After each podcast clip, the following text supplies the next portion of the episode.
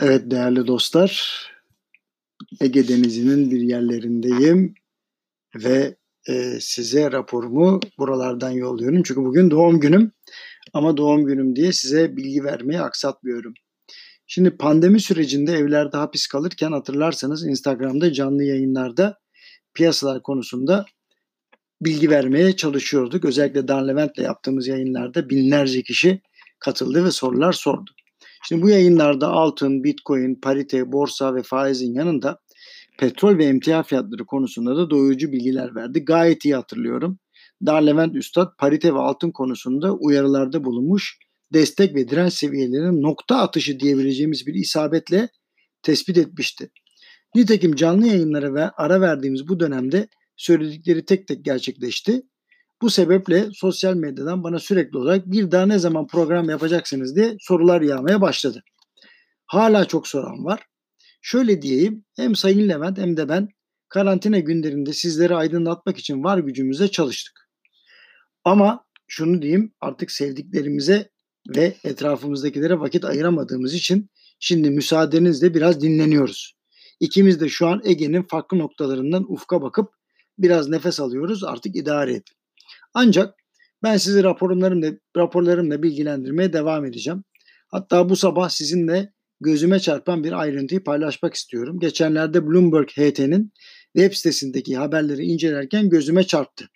Hatırlayan var mı bilmiyorum Avrupa Merkez Bankası koronavirüs tedbirleri kapsamında Mart ayı ortasında 750 milyar euroluk bir varlık alım programı başlatacağını ve söz konusu programın 2020 sonuna kadar devam edeceğini açıklamıştı.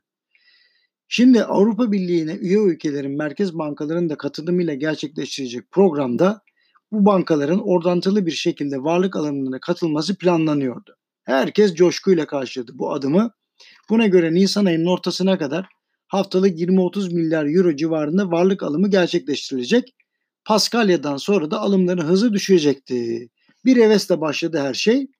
Ancak o sırada acayip bir şey oldu. Alman Anayasa Mahkemesi Avrupa Merkez Bankası'nın yetkilerini gözden geçirerek bahsedilen destek programının Avrupa Birliği anlaşmalarına uygun olmadığını, eğer düzeltilmezse Alman Merkez Bankası'nın programdan çıkması gerektiğini açıklamıştı. Elbette bu durum paritenin üzerine bir baskı oluşturuyordu. Hatta bu haber çıkmadan önce 1.15'lere doğru yürüyen parite 1.10 seviyesinin altına sarktı, sonra toparlanmaya çalıştı.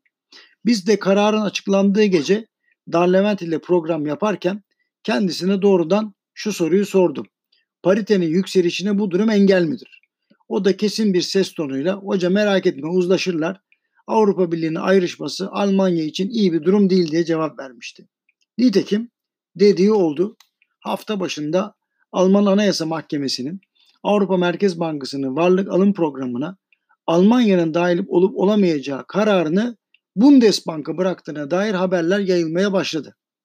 Buna göre mahkeme program konusunda alınacak kararda rol almayacak.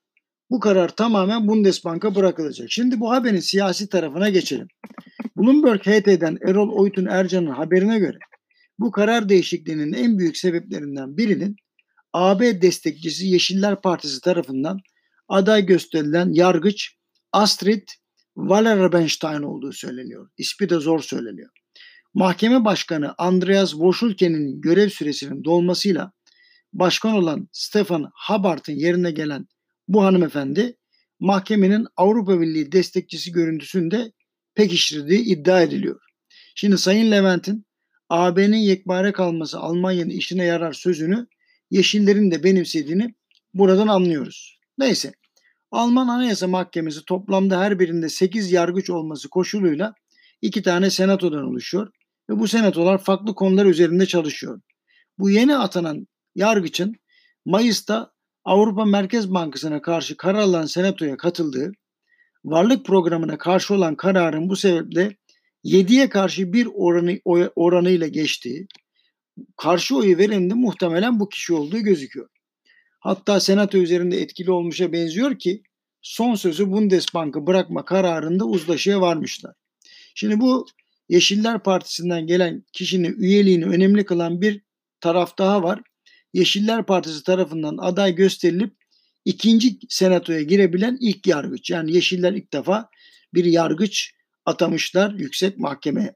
İşte bazen piyasalardaki gelişmede etkileyen işler hiç tahmin etmediğimiz noktalardan geliyor.